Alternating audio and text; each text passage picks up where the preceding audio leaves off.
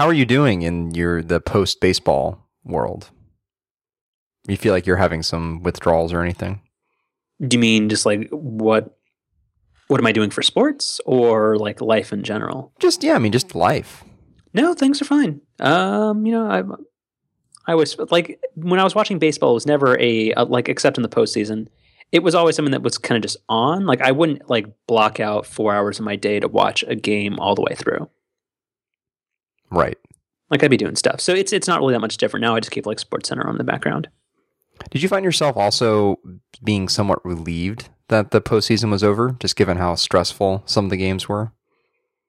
Um, sure. Yeah, I feel like, I like feel a when we bit lost, it, it doesn't like ruin my day or anything. It kind of does though, doesn't it? Yeah. Well, you get actually, pretty, let's, you let's get pretty worked up. So no, so um, Lakers are one and seven. oh, wow. well, no, I, I, I have a legitimate question. So, okay. so I was watching the news, or I was watching uh, ESPN earlier, and they were playing like the New Orleans Platypus. I swear, like they kept mentioning a team. I swear, I have never heard in my entire life. Who who did the the Los Angeles Lakers play tonight? so they they played the uh, New Orleans Pelicans. Is that a new team? Because I've never heard of that team. N- Ever. No. So they they used to be called the uh, New Orleans Hornets. And that sounds like a team I've heard of. Yeah, and they they changed their name. When did that happen?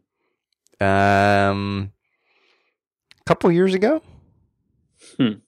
Yeah. And Interesting. and the, the, there's so there were they had an expansion team in Charlotte, the uh, Charlotte Bobcats, and they they've now taken the the Hornets name, so it's the the Charlotte Hornets, and New Orleans is the Pelicans. Well, apparently the uh, the Lakers were blown out by the uh, Pelicans. Yeah, Well, it wasn't Uh, necessarily a blowout, but th- this is getting weird. what do you mean? The Lakers, like this, this is like record-setting crappiness. Yeah, I mean they they are an they are an awful team, on both on paper and on the court. Like, like seriously? See, I mean they just they have they have zero talent outside of Kobe. Well, who's still on the team? Like, is I don't pay close attention, but like Gasol or who? No, uh, Steve Nash? Went- like So Nash is out for the year with injury. Gasol went to Chicago. both He- of them? Both. What do you mean? Both of them? There's two of them in the NBA, right? Only one of them played for the Lakers. Oh, okay. Uh, what, what about World Peace? he plays basketball in China. What the fuck are you talking about? I, I'm not making this up. who who uh, that I may have heard of, other than Kobe Bryant, plays on the Lakers? Uh, d- d- literally nobody. I'm gonna. Well, actually, you might know Carlos Boozer. Nope. okay, he's. What about Jeremy Lin? The the guy from the Knicks. Yeah. Oh, because he, he had one good season. Now he's now he stinks. So he's on the Lakers. Right. Wow. And the Lake, the Lakers are paying him fourteen million dollars. Over what? No, this just for this year. That's got to be a typo. No. How much? How much did we offer Sandoval for like four years? So well, so what happened with Lin was he had the the breakout year in New York. Not even a no, it wasn't even a full year. It was a half he- season. then he it was got injured, right? Yeah, it was like a breakout three months. And he was a you know, of course, a free agent. And we've talked about this on the show, how I'm I'm very, very skeptical of professional athletes who in all other years are average, maybe maybe even slightly above average, and then all of a sudden in their contract year they just happen to have a great year. Weird how that works, right? Um, anyway, so he became a free agent after the whole Linsanity thing, and the Houston Rockets pick, gave him a three year, like 30 something million dollar deal, maybe even 40 something. It was just some ridiculous contract. And um, he's currently in the last year of that contract. So it wasn't the Lakers who initially gave him that money, but it is the Lakers who agreed to the trade. So good for them. And who's coaching the Lakers these days? Uh, Byron Scott, he's kind of the one of the the bright spots. I think he's a good coach. And he's a former Laker, so we like that. Yeah. But this team is uh this team's hopeless. So, do you still watch? Um, when I can. I mean, even when the Lakers are good, it's it's kind of tough for me to watch a whole lot of games. Um, especially these games where they're traveling on the East Coast, where it's you know five o'clock tip here on on the West Coast. Um, and I don't. I'm not doing the whole league pass thing this year. So, because what's the point? well, Um, I mean, actually, even even if the Lakers were good, I don't think I would do it just because I just never really got to use it as much as I wanted to last year. Just really couldn't justify the cost. So, So actually, let me ask a question. So, in Northern California, we, we don't have like whatever Channel Nine or Time Warner Sports, whatever it is. So now that the Lakers aren't good anymore, do is it less likely that their games will be on like TNT or ESPN or um, like NBA TV? Like, how do they decide which games get national attention? Is it based on the quality of the team, no, or is that way in advance? and it's based. It's just based on. It's just based on market size. The Lakers. So the each team has a maximum number of games they're allowed to be nationally televised. It's it's something like 20 games or so, 20 25 games. The NBA teams play 82, and the Lakers again this season have uh, the most number of national TV games any t- any teams allowed.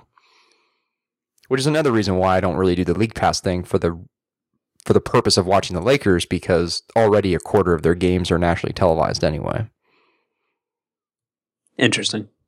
Because even even a crappy Lakers team will get far higher ratings than a very very good Oklahoma City team. Hmm. That's just a that's just a sad reality. Okay. And then to wrap this up, uh, what's what's the deal with Barkley? you talk about the the whole he's not going to eat until the Lakers win thing. Basically, so he he's one of the uh, inside the NBA or whatever whatever TNT's uh, like halftime show is called, right? Right. So is he a big Lakers fan or is he just a loudmouth or both? He's just a loudmouth. Okay, so he has no allegiance to the Lakers. He's just trying to get attention. Not at all. He played for the uh, 76ers and the Suns when he was in the league. Well, but he I mean he could be a fan of him. Um, I I don't I don't think he really has any reason to. Hmm. He got into that. Oh, he played for the Rockets too, because he got into that big fist fight with Shaq when he was on the Rockets. Where Shaq took a full swing and missed. And if he would have connected the punch, it would have been real bad.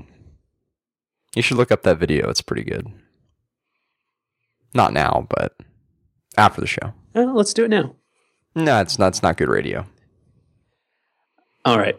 Uh, so this might be a technology show. So hmm what would you like to talk about? Um, well, so I noticed that you put a link to um, Jason Snell's um, Kindle Voyage review, which I also read and thought was excellent. But I'm I'm bringing this up not not really because of the review so much, but just because I want to get something off my chest about the Kindle Voyage. Sure. So my mine's being exchanged currently. Okay. Um, I, I for whatever reason, I don't know if it's a hardware or a software problem. I, I tried doing a full you know system restore on the Kindle and still didn't have the issue fixed. But whenever I would lock the device, you know, press the power button and it would go into kind of its sleep mode. Special Whenever I- offers mode. right. Uh, whenever I would wake it up, it would just be totally unresponsive. And whenever I would try to click on any menu or any book or really do anything, I would just get this generic application error. I did a Google search and it, it turns out that there's a handful of other people with Voyages who have reported the same thing and they've all also just exchanged their units. So fantastic. So during the periods when it worked, did you have similar complaints to what Jason and some other people have mentioned, which is just kind of like the port typography and it's being kind of a mediocre like build quality? No, I actually don't. I don't agree with either of those things. Um, I'm not a. I'm not really a typography nerd though, so I can't even say that's something I give a whole lot of thought to. And with the build quality, I, I guess I don't really. I don't really understand that comment with the Voyage. I get it with some of the older models, but with the Voyage in particular, I think it's a very very nice device. So I'm not, I'm really not sure where some of that feedback's coming from. Um, so I actually I really liked mine. Um, although the other thing I'll, I will say, you know, obviously defective devices. I mean that that happens, right?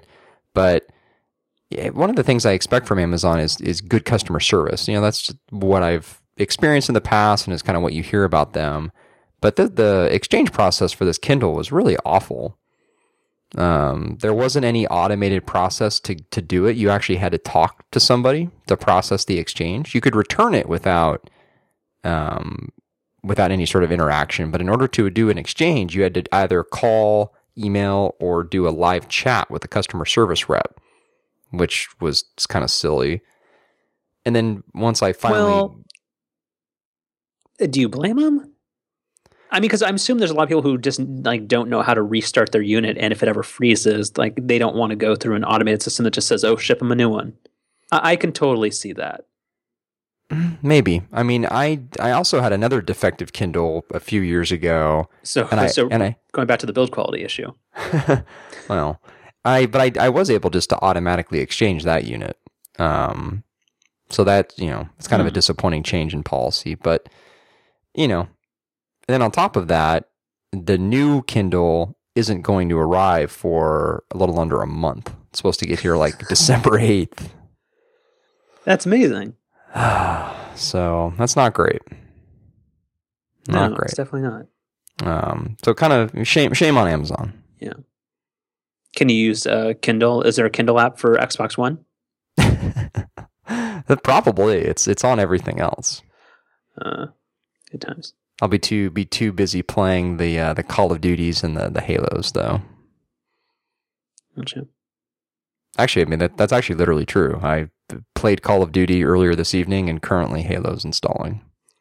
So actually, on that note, um, did you hear? Uh, I did. I didn't put a link to any articles in the uh, the show notes thing, but uh, apparently Nintendo is exploring the idea of making iOS and Android games.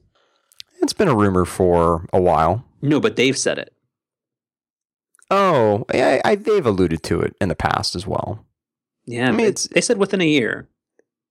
Well, I think, I think, I think it's possible that Nintendo software may appear on iOS and Android within the next year, but it's not going to be like a full blown Mario Kart or anything. Well, I mean, I, I assume it wouldn't be because I mean that doesn't that doesn't translate into like the four inch gaming experience. I think it might be just some type of like companion app or something. They've said they're going to do that. You mean like a like a smart glass thing? Eh, no, not so because much. That's what the Wii U already is, right? No, not not in that sense, but something like I don't know, like oh, here's all your characters in Super Smash Brothers, and here's what they look like, and here you can like put a different shirt on them or something. I don't know. But I mean, that has zero utility for anybody. well, yeah. That's basically but... like having like what were they called? Pokédexes. So, what'd you call me? That was a thing, right? I I literally have no idea what you're talking about. Poke Pokédexes? The hell was, am I? Are you thinking? Are you thinking of Pokemon? Yes, but wasn't like the character like database thing called a Pokédex? I, I, did not uh, play video games as a kid, but was this not a thing? I, I, I honestly don't know. I, I wasn't into Pokemon, so if it's if it's Pokemon related, I'm I'm not going to be the right guy to ask. okay. You should get a you should get an Xbox One though. We can we can play some uh, Halo co-op. No, I'm I'm actually uh, while I was assembling my little uh, server room thing, uh, I'm pretty sure I'm getting rid of the Xbox 360 and I'm just done with consoles forever. Well, they did just lower the price on the Xbox One, so now's a good time to get in. Why? Why not? Why do I want another box to play Netflix on? No, it's so you have can like play eight of them already. And so you can play Halo with me. No, I, I don't like. I don't like video games. I like puzzles. I like word games. I don't like the only reason why, actually, can I borrow your three uh, your Xbox One? No, I really like. I, I, enjoy racing games. That is the only console level level game um, that I like. And Forza Horizon Two actually looks great. I do. I have Forza Horizon Two. It's How very good. It? It's very good. Cool. Can I borrow it? No. I'm not spending for like that's because then they lower the price to 350. That then becomes a four hundred and ten dollar game plus tax. Yeah, I it's too don't bad want they're it that not- much. It's too bad they're not doing a Forza bundle. They so they've got so this is this actually is a news topic. The Microsoft announced they're lowering the price of the 360 or not the 360, the Xbox One for the holidays. They're lowering it from 399 to 349. Does it come with Eh. a Kinect yet? No, the 349 SKU does not. Um, but on top of just lowering the you know, the price of the console, they've got a couple of different, uh, or a few different, I guess, holiday bundles. They have an Assassin's Creed bundle, they have a Call of Duty bundle, and they have a Sunset Overdrive bundle. And those are also 349. So effectively, you're seeing a $50 price drop and you're getting a brand new game. So, kind of crazy that in within less than a year of the console coming out, it started at 499 and now less than 12 months later, it's 349 with a game. Well, one, the, the software has almost no cost to them, so they can give that away. And they took out a one hundred dollar accessory that came with it, They did. so it's a fifty dollar difference. I mean, outside of turning my console on with the voice command, I literally don't use Kinect at all. Well, I mean, it's a bummer because they they were trying to go all in with having Kinect be an essential part of the Xbox One experience, right? Well, they were, and, and the you know the philosophy coming into it was, you know, the console sort of peripherals have a, a long history of not not having very much success unless they come in the box because you know one of the only ways you can get developers to support any sort of hardware is if the entire or close to the entire user base has that hardware. And so, you know, with, with the 360, where the Kinect was sold separately, and because it came, you know, years after the original release of the 360, the install base just never got big enough to justify the cost of developing a game for it. And, you know, game development has famously become much more expensive the last few years. And so it, it just doesn't make sense to support a piece of hardware that maybe only 10% of the user base has. And so, you know, the theory going into the Xbox One was, well, let's make it so that every single Xbox One user has the Kinect. But, you know, it, there was no good software out of the gate, which I think was a death nail right off the bat. And it just caused the console to be too expensive. And Sony's just been eating their lunch this first year. So combining all those things made it so that it was just kind of untenable to keep the Kinect as a standard part of the unit. And does PlayStation Move or PlayStation Eye or whatever the hell it's called, um, does that have kind of a similarly low market share and low developer priority? Yeah, very much so. Probably even it's probably even worse off than the Kinect. Hmm. But 349, that's that's not not bad for a console that's less than a year old. If you're on the fence about an Xbox One, now's the time. You mean the listeners, not me. Good. Uh, yeah, of course. It's going to be interesting to see if they keep that price drop after the holidays. They they say they're not going to, but I don't know. I wouldn't wouldn't be surprised. Well, this is the new uh, frugal and generous Microsoft. Hmm. Just like Office, it's now free for iOS. Wow, well done. Yeah. I like what you did there. So, what, what do you what do you think of the new Microsoft? I, I don't really think of them as a new Microsoft. I think there definitely is. I think they're an evolving Microsoft. I don't know if coming out with limited versions of their Office software on a platform where most people don't even use Office software to begin with. I don't know. I don't really know if that's a sign of full on change. I mean, I, I would disagree. So during Ballmer's years, um, they released a super, super stripped down and kind of crummy version of Office for iOS. And then they increased it and made it much, much more full featured, but then they required it to have Office 365. Well, but this this version that they came out with um, over this last week, I mean, it, to get all features, it still does require Office 365. No. No, absolutely not. Well, the the free version's not fully featured. Yes, it is. Not hundred percent. I mean, as much as it can be on a mobile device, like it's not doing pivot tables or anything like that, but Well, it does almost everything. I'm not interested. Anyway, I think it's an important uh, it's an important step forward, and I think it actually benefits Apple. Well, they try to make their big enterprise push because pages and numbers are like a colossal mess, are and people are people really clamoring for Office tools on their on their phones and tablets? I think a lot of people still do. I don't think the regular end user does, but anybody who has a small business or has like company email on their device, they want something more than just the super basic, bare bones um, Office doc readers that are built into iOS and Android. So I think it is pretty important. I mean, Carlos, I, as you know, I I have a a, a day job uh, where I'm living living and breathing Microsoft Excel, um, and and quite a bit of Word and PowerPoint as well, but mostly Excel. And there is never there's never a situation where I want to pull up any of those applications on my phone, ever. But you're I mean, you're not you're not like a field employee or you're not like a mobile boss or something. Like I mean I'm, I'm, I'm a mobile boss. what am I what's the word? A manager. Sorry. Uh, Um, oh, I think that's think I think it's uh, Mr. Manager. Mobile Boss is a good show title. Um, like there are people who like if you like if you were like an owner of a company or you were somebody who needs to manage and do things while you're out of the office and you don't want to tote a, la- a laptop around with you all the time, this would be much more important to you. But since you generally do most of your work on an actual computer at a desk, it's not super relevant to you. But you would have to un- you would have to entertain the idea that for a lot of other people, it might. Well, maybe. Mm. I think It's a it's. I think. It, it- I think it's a positive. I think it's a positive step in the right direction.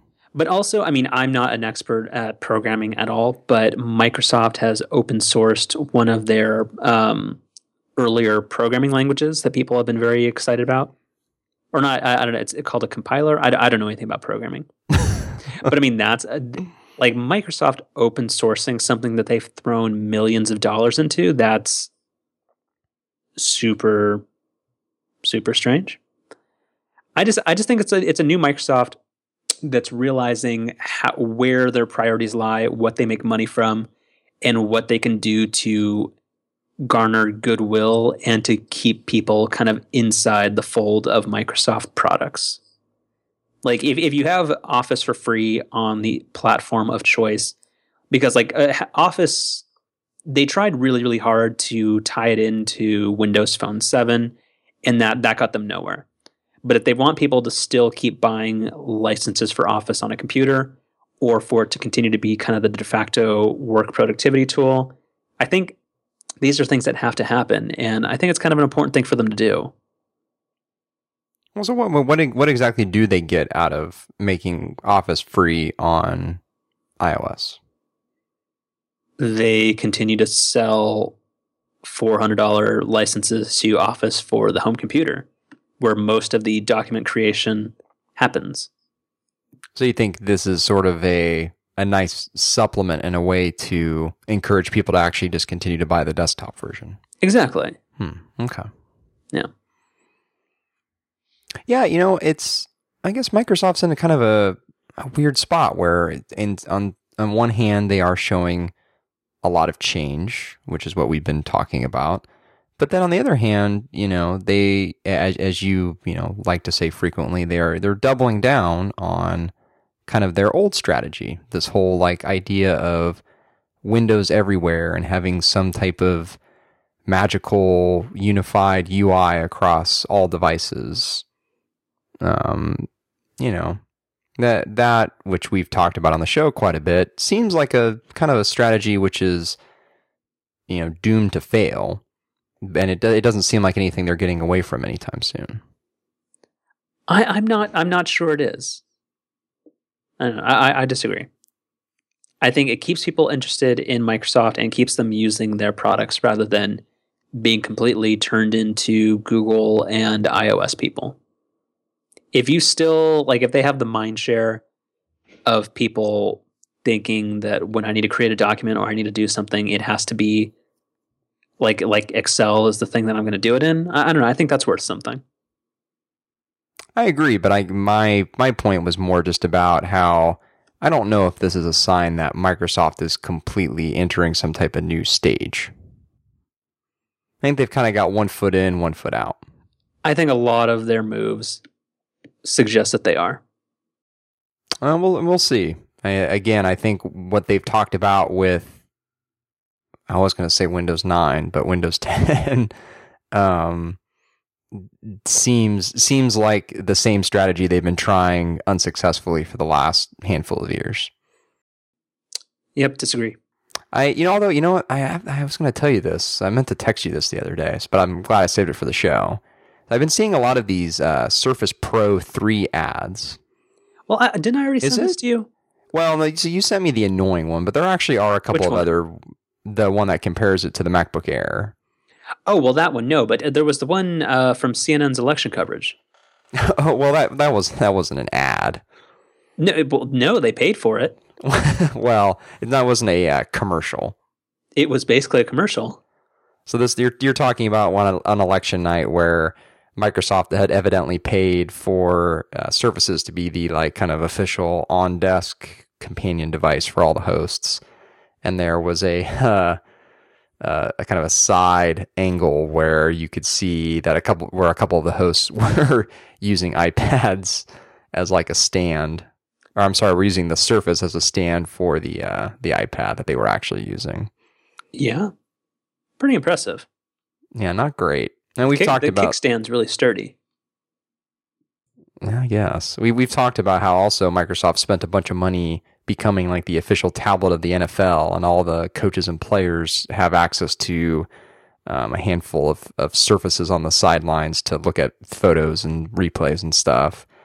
And how early in the season, I think they've corrected this, but early in the season, a lot of the uh, announcers were referring to them as iPads. So Pretty good. Not great. But what, what I was going to tell you is that so there's a couple of you know pretty decent ads, and um, I mean, is it is it true that like one of the Surface models starts at like three forty nine? Am I seeing that right? I don't think so. Uh, not not the Surface Pro 3. No, maybe they still sell Pro. like the Surface 2? No, maybe that's what it is. Something, but I've I've been kind of I don't know, kind of like not that I'm actually going to do it, but like Well, you'll buy anything. You bought a Nexus 7. You have, no, you, have, you have no standing here. That's true. I'm looking. I'm looking at the Surface Pro three on the website here. Yeah, starting at 799. So I guess I guess that must maybe like an older model I saw or something. Yeah, there's a 32 gigabyte Surface 2, which runs Windows RT, which is 449. Oh, okay. I mean, the the idea of the Surface is really cool. No, it's not. Uh, I don't know. Well, you mean if it if it if it like came through on its promise? like you know how like I, I yeah, Like you mean like a no compromise tablet laptop hybrid, so you only need one computer. But right? that's not what it is. no. That's like saying what like what if like I can't Well, there's, think al- of it. there's always been kind of like that like pie in the sky idea of some type of MacBook slash iPad, right? Where it- when it was connected to some type of like, you know, keyboard stand or dock or cover or whatever, it would look and run like OS 10 or, you know, OS X, as you say. And then when you disconnect from the keyboard it, and just use it as like a tablet, it would basically just turn into iOS like that idea i mean it would be really hard to execute on obviously but like that idea is very intriguing I mean, it's nice to think about, but there's just so many reasons why it would work so poorly, which Microsoft continues to illustrate. Well that and that's that that's my entire point right like i think that i think they're clearly doubling down on on that strategy this like one device and one operating system to kind of rule them all and that's that that's it's just impossible Yeah. It's just tricky. I don't know. It seems like a nifty idea, sort of like if I wanted a mid range Windows laptop, I would consider the Surface Pro 3. Just because the times where I just want to do like passive web browsing, it might be cool to ditch the keyboard and just use it like a heavy tablet. But otherwise, no. I agree. I um I think like even for me at work, like I have to use a you know Windows computer at work. I think I'd I think I'd I would love to have a Surface at work. It wouldn't it wouldn't be powerful enough for what I do, but um the concept's cool. Like if I was gonna ever like switch to Windows or do something like that, I, I would do either the Surface Pro 3 or have you seen uh, the ads for this Lenovo Yoga Pro 3? I have, yes. That seems mildly intriguing. We we saw one of those, didn't we? But like when, back when it was crappy, I'm like I'm sure it's not very good still.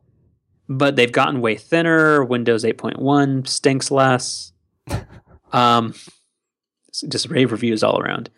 But like a, convertible laptop seems kind of neat. It does absolutely. That that's that's kind of what I'm trying to get at. Well, do you know? Uh, so here's the thing: Does the yoga? Do you know if it does um, pen based input? I don't know offhand. I don't think Lenovo devices typically do, but because that's the that's the one really cool part of the Surface that's intriguing to me, which is you can you can write notes on it, you can use it like paper if you wanted to, with pretty good precision. You, Carlos, you you blew it. If there's a stylus there. Yep. Yeah. Wow. So I'm I'm looking. So I'm looking at this the Surface website. So the I I the said price earlier, range is astounding. Unbelievable. So it, It know, goes from like five hundred dollars up to like seventeen hundred. yeah, and th- from what I can tell, the only difference is the processor. Intel processors aren't cheap, th- th- but the high end ones are pretty good. So the 799 model is a Core i3, and then it, then we go all the way up to a Core i7, starting at 1549. Is is the difference between an i3 and an i7 is that really 750 dollars? Well, but also pay attention to the difference in solid state storage. That's where a decent chunk of it's coming from. Well, they don't they don't highlight that here though. They they make it sound like the only difference between these price ranges is the processor. Well, go um, go here. Uh, I mean, then also I think all all of the Surface Pro 3 models have flash storage, even if you're but the entry level um, i3 model is 64 gigs, Ooh, that's not good. and once you have Windows on there and you have all the formatting things, you get like 40 gigs that's usable. You know, can we a little bit of a a little bit of a tangent? Go for it. um, I'm kind of slightly regretting not getting the 128 gigabyte iPhone 6. Why? I, I don't Do you know do you not use iTunes Match? Well, wait, you just use Rdio for everything. Yeah, I mean that's the thing is I have a ton of music downloaded in Rdio, so if I guess if I got rid of some of that music, I'd free up a bunch of space. But I don't know, all of a sudden I f- feel like I only have like 10 gigs free space now. It's all those cards you have in Apple Pay. right. Thanks, spender. Oh, Apple Pay has gotten a lot better. So yeah, so you Well, I on, guess let's so. We're, the we're- okay, let's finish the Surface thing, then we'll you know get back to our regularly scheduled Apple talk. I don't. Is there anything else to say with the Surface? Oh no, I'm just proving my point. So yeah, 799 gets you a uh, gets you an Intel i3 processor at 1.5 gigahertz, and you get 64 gigs of flash storage. Where if you go up to an i5 with 256 gigs, that's 1300. Uh, half terabyte and an i7 is 1949. That seems like a lot of money. that's like Retina MacBook Pro money. Yeah, that's that's not great. This uh, Retina MacBook Air cannot come soon enough. I, I 2015, man. I, I have a good feeling. But the thing is, I'm not even sure if I'm going to be able to buy it. What do you mean? I just use my computer too much. Like I've been taking the laptop out of the house a lot more recently, and it's so heavy and such a, such a pain to take with you. But I, I need like the screen size and the power and everything that it has. Yeah, well, that's the. Um, you're not you're not a big fan of the 13 inch screen size either, huh? I could deal with it, but if it was if it was still fast enough, Right. yeah. What do you what do you mean what do you what do you run on your laptop where you need that extra power? Everything. like again, I, I use my computer the old fashioned way. Sorry, what does that mean? Like I'm not into like just having like one app open at a time, and I don't like you know like how Apple's trying to force everybody into like using like full screen mode and all these weird things to make it Mm. more iOS like. Mm-hmm. I don't know. I still use it like like an old person does. Where like Hmm. I currently have like my dock has like 15 things open. Currently nine gigs of RAM in use. Like all this, like I just don't close stuff. just can't you can't be bothered. No, I'm, I'm set in my ways. This is why I Hmm. still sync with iTunes. Oh, that's so weird. All right, so Apple Pay. Yeah, so you you sent me a text the other day indicating that the first time you went to use Apple Pay, it just didn't work. Yeah, so I was at Banana Republic and I was trying to use it. what? no, I Like, mean, I'm an of, adult. of course you were. I, I don't shop at. Um, sorry, what, what's where, where do you, where do you probably shop? Um, I don't I don't shop for clothing very often. You shop at Uniqlo. I'm sorry, what? What's what's a, what's a popular trendy brand with kids? Um, I, I I've I've been known to purchase some items at Express. no, no, you you shop at. Um, what's the one where like you walk by in the mall and it smells like a like a crate of cologne exploded? You know the one I'm talking about, right? Well, I mean, you're you're kind of describing like every, even just like every Nordstrom and Macy's I've ever been to, kind of smells that way. No, no, like there there's a company that they actually have like cologne like machines, like fog machines that like What? No. I What are you- swear to God, What are you? What kind of fever dream are you thinking is reality here? this is a thing. That's this is not a thing. Yes, it is. Uh, Okay, well, I I don't shop at those kind of malls. Okay. well, The, the listeners can write in. What's what's our feed? What's our feedback? What's our follow up email address? Nah, I'm not. I'm not going to provide that for this.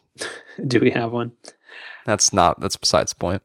Okay. So anyway, I'm at, I'm at Banana Republic, and I would like to I would like to buy my uh, my my clothing goods uh, using Apple Pay because they do support NFC. Um, and I tried it. Uh, held down the thing. The uh, the Apple Pay popped up when it got near the NFC sensor. Held down the uh, Touch ID. It said uh, filled in the fingerprint. Said done. The little machine blinked and it looked fine.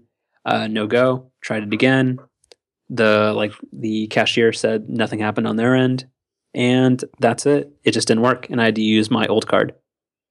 Ooh, are you? then you you double checked you didn't get charged multiple times. No, because I, because I get a, I get a push notification anytime I spend any money, which is Oh, well, that's yeah, that's true.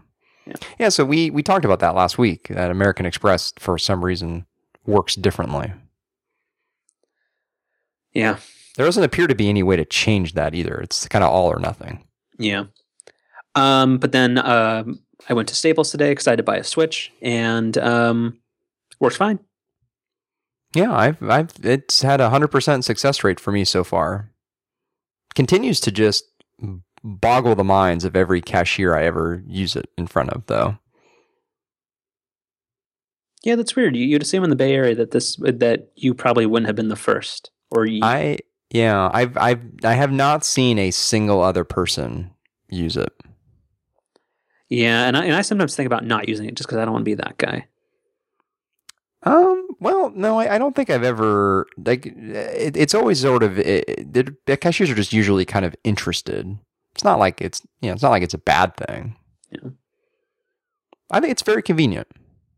It is because again, your phone's always in your hand. Right. Like I'm either I looked up the product I wanted to buy just to make sure it doesn't suck, or I was bored in line. It's just it, your your phone's always in your hand. Yeah. No, it's um it's very nice. It's been very very reliable for me so far. Yep. I haven't been able to get my CurrentC wallet to uh, to function with NFC yet, though. Hmm. Yeah, I don't think they support that yet. Can't can't scan the barcode. I think that's uh, version 2.0. They're gonna they're gonna need a blood sample from you first, though. Mm. to enable the NFC part. Mm. That's what they call their secure element. Actually, no, no, okay. There, there's an actual useful topic we'll get out of this. Um, I've been thinking. So why why don't the uh, the new iPads have NFC readers built into them? Like, because you everywhere you see like small businesses and people who don't want like a traditional point of sale system. Like, why aren't you able to use an iPad as an Apple Pay like terminal? Because I don't think that could be. I don't think that would be that expensive, and that would be a really really cool feature that keeps everybody totally inside the Apple ecosystem. Well, and there's been this rumor floating around, and um, even let's get our Gruber mentioned out of the way here. Uh, he mentioned it on a recent episode of the, of the talk show. I think it was the one with Siracusa. Um, mentioned the whole concept of an I- iPad Pro and how that that's that's that rumor's gotten a lot of kind of traction over the last couple of years, and I don't know, maybe that's something we'd see in an, in an iPad Pro like device. Well, but the iPad Pro that uh, that John wants, uh, John S, um, is he wants like a like a 12 inch like more professional one, but that's not really the device size that a retailer or a restaurant or some like somebody would want. I think I don't know. I think a, a lot of point of sale systems have relatively good sized screens. Well, no, I mean the like if you if you go into a coffee shop now and they have like Square or they have some type of uh, iPad based point of sale system, they're always using uh, like an iPad Mini or they're using like the nine inch iPad. Sure, but I, I think even a nine inch iPad usually is smaller than a, a traditional point of sale system. Yeah, I, I'm just saying I don't think most people would upgrade to some new fancy pants 13 inch iPad just to be able to use Apple Pay on it. No, probably not. Yeah. That is a good idea, though. I don't know. Well, Seems but interesting. Could could be something we see eventually. Yeah. I mean, I think um, Square has come out and said that their next generation of uh, readers are going to support NFC, right? Sort of. So they're uh, releasing one early next year that's going to have uh, the chip and pin. The uh, I forget what EMV actually stands for, but they're going to support that technology. And I don't think that necessarily means Apple Pay or NFC payments. Hmm. I think it's just that little chip thingy. You know, I read a, a pretty well written article. I think it was SF Gate talking about how um, something like uh, Apple Pay and the, the NFC chip that's in the iPhone likely is not compatible with uh, Clipper, which is the uh, transit card that we use here in the Bay Area. That's for, that was I was very sad when I read that. Yeah, I'm not. I'm not sure I would ever want to use my phone for that. Oh, I That seems like- I absolutely would. It seems like a mugging waiting to happen. Like I'm. I'm being completely serious.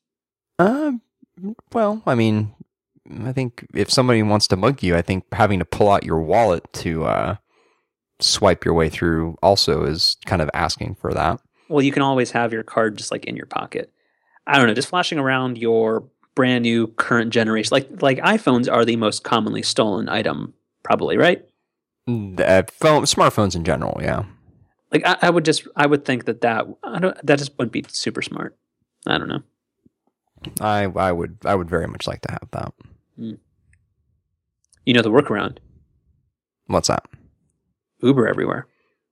That's true. Like, uh, well, I mean, I, I'm already kind of doing that. Yeah.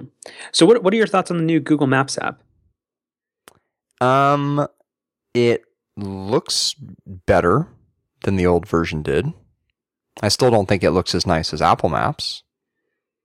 what do you Um, think of like the new material design, kind of Google design aesthetic?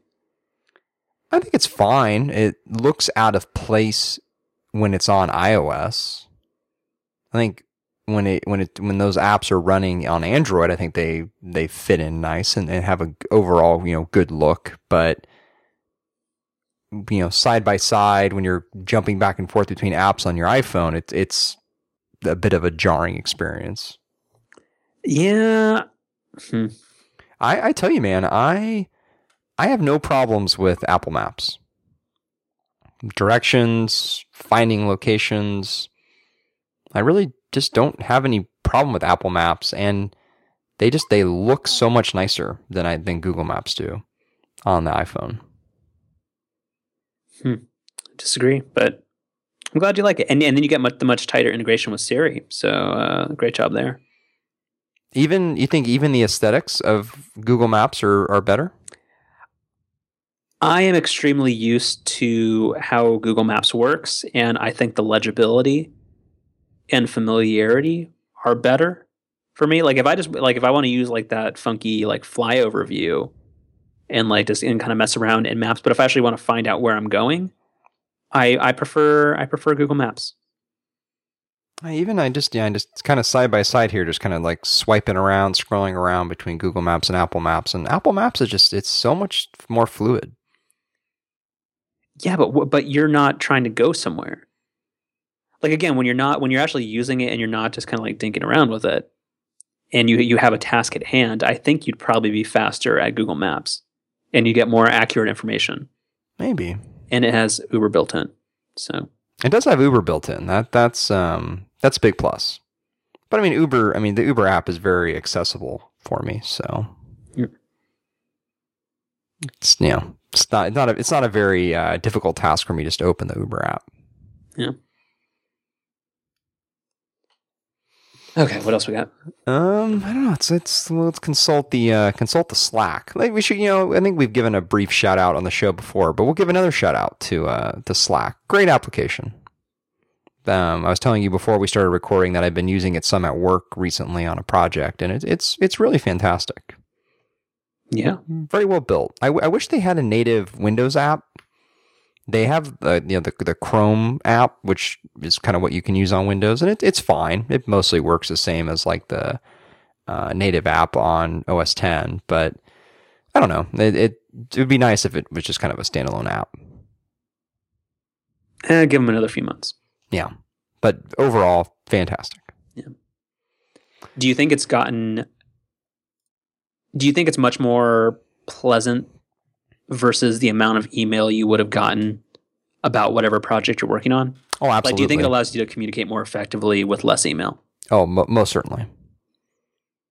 Um, and you know, we've got a couple of folks out in New York, so you know, it's great just to be able to ping them.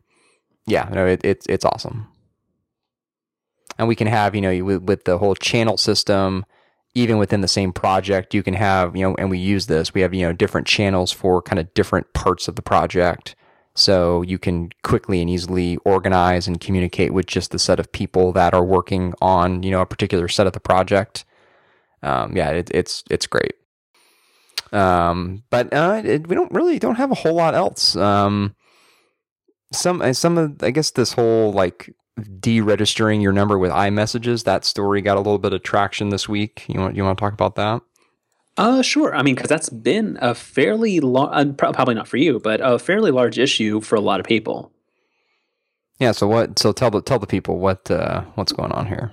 Well, so the deal with iMessaging is when you register your uh, your iPhone with your Apple ID and you turn on iMessage, it associates your cellular phone number with Apple servers, and it then when somebody composes a text message to you, and you uh, and your phone number comes up, it realizes this is a device that's been associated with iMessage before, and it sends it over there rather than doing an SMS. And it doesn't check every single time that you do that.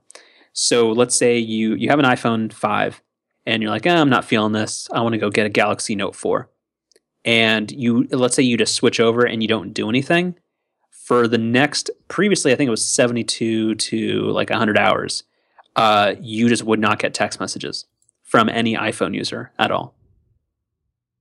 Because Apple would just say, oh, they're probably still on an iPhone, it's just turned off. And the other person would have no idea.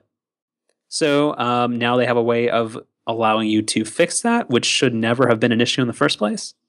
And I think it's kind of a really weird, kind of irresponsible thing on Apple's part because they kind of broke text messaging for a lot of people. So, do you, do you think this is something that when iMessages was first being developed and rolled out, that somebody thought of and brought up, and then it was intentionally not addressed? Or do you think that maybe Apple just legitimately didn't really think of this use case? I refuse to believe that a company that employs as many smart people as Apple does did not think, what if somebody stops using an iPhone? Because what iMessage does is it hijacks the SMS system. Like it completely disconnects you from the traditional carrier text messaging service, which it's just, I don't know, that's, it's just not right because they're holding your phone number hostage. Because once you switch away from it, for most people, unless they knew the loophole to either reactivate your phone, just be able to turn off iMessage, or calling Apple Care and having them do it manually for you, like your your phone number was being held hostage for like a week. And sometimes the system would you know, wouldn't even do it at that point, so you just no longer got text messages unless you changed your phone number. And that's just that's that's kind of crazy. Yeah. Well, I mean, better late than never, I guess. There is It's been a- like two years. That's I think I think it's kind of not. I don't know. Does this warrant a a lawsuit? Do you think though? So this this the the article you linked to indicates that uh, there's now a, a lawsuit pending. In the realm of frivolous lawsuits and like just kind of stupid things, I think this is not the dumbest. like I, I like I, I hate that people in this country think class action lawsuits solve everything, but I do think this was kind of just because I, I saw it a ton. Is that it's it was just irresponsible on their part. Hmm. Yeah. But again, people switching away from iPhone to to some Samsung phone, they should get what's coming to them. I, that's what I was going to say. Is maybe the, you know this is sort of just a um, shame shame on you for for for you know making the the that irresponsible switch. But here, like, so what if uh, Samsung created S Message? I'm You surprised that- they haven't already. You know that's what it's going to be called. Um, and if you switched over to an iPhone, Samsung just held all your text messages hostage. People would people would lose their shit. I mean, I uh, there there will never be a day where Samsung gets my text messages. Wait, hold on. Weren't you honestly considering an S5 for like a month? I mean, I, I'm yeah, sometimes I'm a lot of talk, which is good since this is you know a, a talk program. Okay. Uh, what else? What else? Um, kind of a kind of a slow week. I mean, you linked you- they have this Tim Cook article talking a bit about Apple Pay. I feel like we we've kind of talked a lot about that though. Yeah. Um, you've got this this Spotify article. We can talk about this. Yeah, I think we mostly. your uh, your your girl T Swift. I'm, I'm making the that little uh, heart symbol with my hands right now. Uh huh. Um, I think we mostly uh, covered that last week, but basically, in response to her pulling her music, um, this has been co- uh, become more like of a public argument. So they released some uh, what were supposed to be like hard numbers on what they've paid out in royalties, um, which apparently, according to her uh, PR people, don't actually match up. Um, yeah, I don't know. Do you think the public is going to side with one or one over the other? Like, do you think the popular opinion is that Taylor Swift is greedy, or that Spotify doesn't pay enough, or that it should be somewhere in the middle? Like, what do you think regular people think? I, that's a really good question. I I don't know if this story's really gotten a lot of regular people excited. I mean, it, it did. It was on the front page of the New York Times.com you know, a couple days ago. So I mean, it, it, it's a big story. It's it's gotten to the mainstream media, but I don't know. I don't I don't know if this is something that a lot of people have a strong opinion over. Um, I think if if I did have to lean one way or the other, though, I, I think people have made it very very clear over the last three or four years that they, this is the way they want to consume music. They want they want to pay some monthly fee or even just have some type of ad supported service and stream music. People really no longer want to buy tracks or albums anymore. So it, it, seems to me that if that's kind of the majority opinion and that's how people want to consume music by and large, any artist which tries to, you know, rebel against that, this doesn't really seem like it's in their best interest. Similar to, you know, a decade ago or God, 15 years ago at this point, geez. Um, you know, when the music industry was fighting tooth and nail over, you know, digital downloads, you know, It, it's just it just it's not. I've I've said this on the show before. It just doesn't seem like it's in their best interest to fight what the overwhelming majority of consumers want. But I think that debate that happened a long time ago was very, very different. I think people, I mean, back in the old days, the music industry was afraid of moving away from the album model, and they thought if people had the choice of just paying 99 cents a song, that that would lead to a big drop in music sales, which it did partly. But I, I don't think stre- streaming is an entirely different conversation just because the, the rates per play of each song are just so low and the actual payouts for artists are so low like i think i think in the old uh, on the old debate the music industry didn't know what was good for them this time around i i, I think that they have a legitimate concern because do you like if if so, like do you listen to popular music on spotify or on rdio I, yeah absolutely yeah so w- what if there's a person who listens to mainly like mid 90s music and like back catalog stuff? D- those do you think that they should pay the same? Uh, well, that's I know that's that's tough. Um, I think that's. I mean, if you're looking at it just from a pure economic standpoint, then I mean, yeah, because I, I, well, because one of you is a more expensive customer. Well, I guess I, I, I should say no. I, I don't I don't think they should pay the same you should pay much more. As if if you're if you're producing music which is much more popular and what more people want, then sure. So how does that play out? I mean, does that mean that you now have a twenty-five dollar a month Rdio Premiere subscription? I mean, maybe. I, I, to be perfectly honest, I would be. I think we've said this before with like Netflix, and the same goes for Rdio. I would I'd be more than willing to pay, you know, 15, even $20 maybe, depending on what the differences were with getting basically better versions of like Netflix and Rdio. Hmm. Yeah, I mean it's gonna be a difficult problem to solve. I you know I I, I think both in in both cases Netflix and Rdio and you know Spotify and all these types of services I ten dollars a month is is very cheap it's very inexpensive uh, for what you're getting and I, I don't think it's at all unreasonable to have those prices go up. But do you think then less reasonable people will decide that's too much? I mean, you know what though, for the music industry, what it, for those types of people, the people you just alluded to, I mean, what what's going to make them happy? I mean, really nothing, right? And if, if you, you know, really, no matter what you do, you're probably going to lose those people to piracy anyway. So, I mean, I, I don't really know. I don't really don't know what the music industry gets by even bothering to try to cater to those types of people. Yeah, that's a fair point.